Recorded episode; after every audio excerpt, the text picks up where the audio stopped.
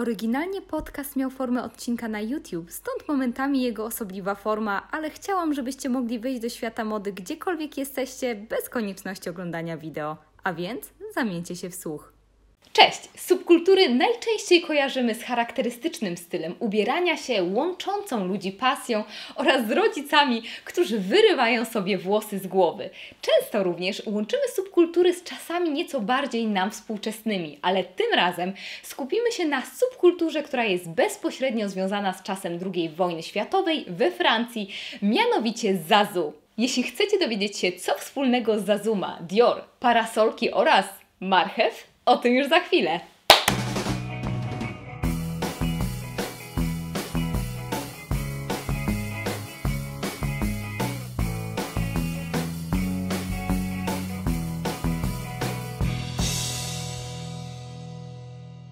Subkultury, prócz chęci wyróżnienia się oraz tak naprawdę ludzkiej potrzeby odnalezienia wspólnej identyfikacji, są bardzo często bezpośrednią reakcją na próby ograniczenia wolności.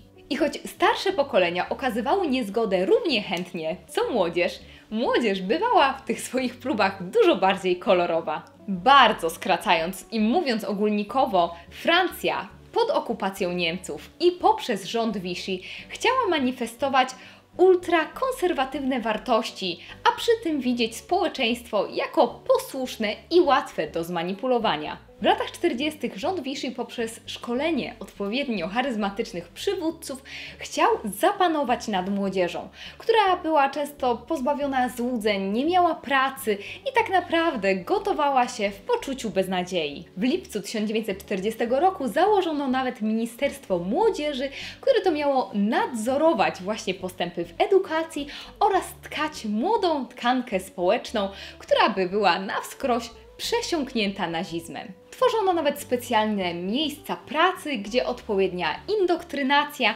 miałaby właśnie zachodzić. Ci liderzy, o których wspominałam na początku, mieli tak naprawdę prać mózgi młodzieży, ale młodzi nie byli głupi i potrzebowali środka wyrazu, ale takiego, który nie łamałby prawa w sposób bezpośredni, a więc co? Uciekali się do mody oraz muzyki. Za początki Zazu uważa się właśnie rok czterdziesty, a jeśli chodzi o taką genezę tego, jak wyglądali, jakie wartości manifestowali, cóż, tutaj jest to jawny wpływ Zachodu, szczególnie amerykańskiego jazzu. Jazz wiązał się oczywiście również z pewnego rodzaju stylem życia, który miał być właśnie swobodny, nonszalancki, kolorowy, nastawiony na hedonistyczne przyjemności. I warto tutaj nadmienić, że w latach międzywojennych jazz w Paryżu miał się świetnie i święcił triumfy, opanowywał lokale, ludzie naprawdę uważali to za muzykę popularną. Później, właśnie podczas rządów Vichy, ta muzyka była uważana za coś, czego młodzież nie powinna słuchać, co oczywiście zazumieli gdzieś. Widoczny wpływ Zachodu nie objawiał się jedynie w muzyce, ponieważ sięgali oni oczywiście po anglojęzyczne filmy, książki, a także nawet używali anglojęzycznych słów podczas rozmowy ze sobą, ponieważ uważali, że wtedy jest nieco bardziej wytwornie. Przejawiali oni zatem anglomanię, która była również obecna później u Teddy Boysów. Czy Zazu byli ogromnym ruchem? Nie, ale była to na tyle kolorowa i charakterystyczna subkultura, że wywołała porządne trzęsienie ziemi. Jeśli chodzi o jego epicentrum, był to Paryż, szczególnie modne lokale, tak jak na przykład Pam Pam i jego taras na polach elizejskich, gdzie właśnie Zazu raczyli się piwem z sokiem oraz jedli surówkę z marchwi. Dlaczego? Nie mam pojęcia, ale było to jedno z ich charakterystycznych dań. Jeśli chodzi o samą nazwę, najprawdopodobniej Zazu wzięli ją od piosenki Zazu za znanego muzyka jazzowego Kaba Coloneja. Po drugie, ogromnie popularna wówczas piosenka Je suis Swing Johnny'ego Hesa podbudowała niejako pozycję Zazu jako mocnej, młodej siły. Zwrócenie ku jazzowi ma bezpośrednie przełożenie na modę, czyli na to, co nas najbardziej interesuje, jeśli chodzi o Zazu, ponieważ scena jazzowa była związana z charakterystycznym, nieco bardziej przerysowanym i kolorowym stylem, ponieważ tutaj Afroamerykanie, jeśli chodzi o właśnie muzyków jazzowych, często nosili tak zwane zoot suits, które były kolorowe, przeskalowane, jeśli chodzi o proporcje marynarek, i tutaj Zazu oczywiście czerpali inspirację. Jeden z ultraprawicowych magazynów tak opisywał Zazu. to definicja ultra swingu. Włosy do szyi natapirowane w paskudny kaczy kuper, wąsik jak u Clarka Gable, za wysokie podeszwy i ten niechlujny krok. No właśnie, ponieważ styl bycia Zazu miał być przeciwieństwem do tego, w jak trudnych czasach przyszło im żyć.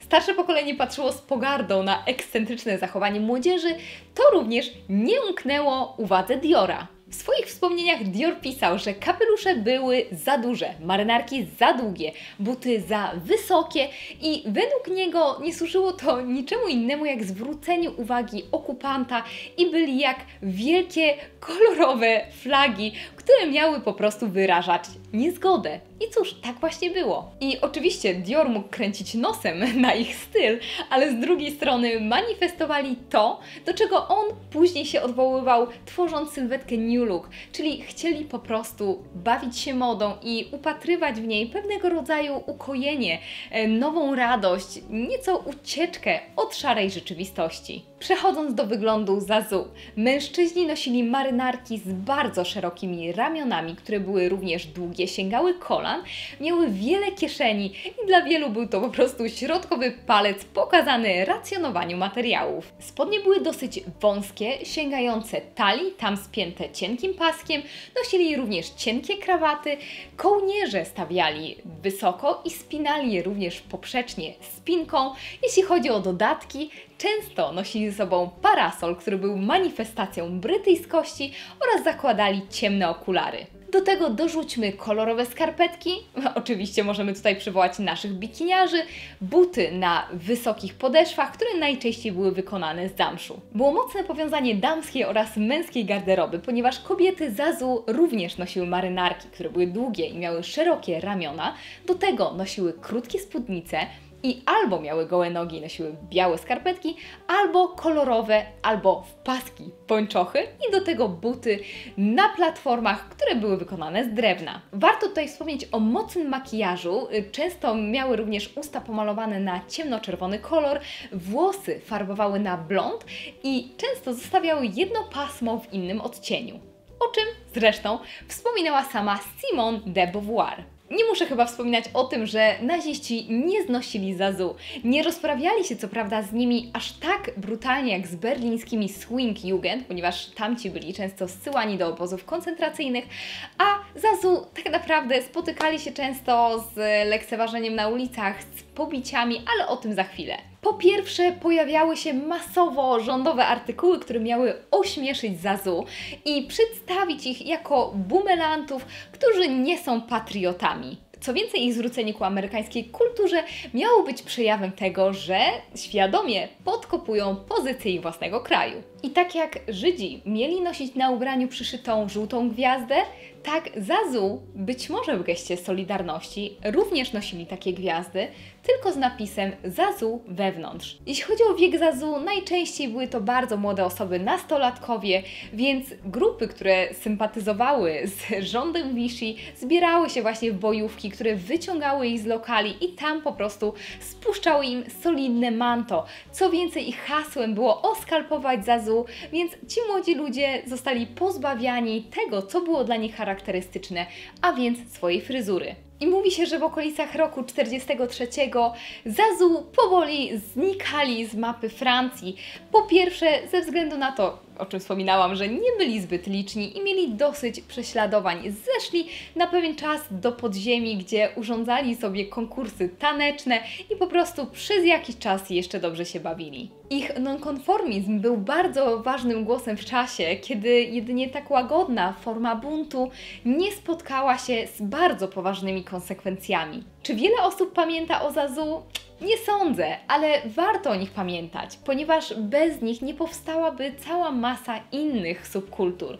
Nie byłoby Teddy Boysów, nie byłoby punków, nie byłoby glam rockerów i całej reszty odnóg, która od nich właśnie później odchodziła. I również warto wspomnieć o tym, że mówi się, że Zazu dali również początek powojennym dyskotekom. I właśnie przez to, jak niewiele osób pamięta o Zazu, warto zachować ich w pamięci, żeby może byli dowodem na to, jak niewielka iskra roznieca później większy płomień. Jestem bardzo ciekawa, czy mieliście okazję wcześniej natrafić na Zazu, na ich kolorowe ubrania i natapirowane fryzury. Koniecznie dajcie mi znać w sekcji komentarzy na dole. Każdy komentarz czytam, na każdy staram się odpowiadać. Już teraz zapraszam Was do subskrybowania kanału. Jeśli jeszcze tego nie robicie, żeby zawsze być na bieżąco, wystarczy uderzyć w ikonę dzwonka. I również zapraszam Was do odwiedzania mnie na Instagramie, gdzie codziennie daję znać, co u mnie słychać. A my widzimy się przy okazji kolejnego odcinka Freakery. Do zobaczenia!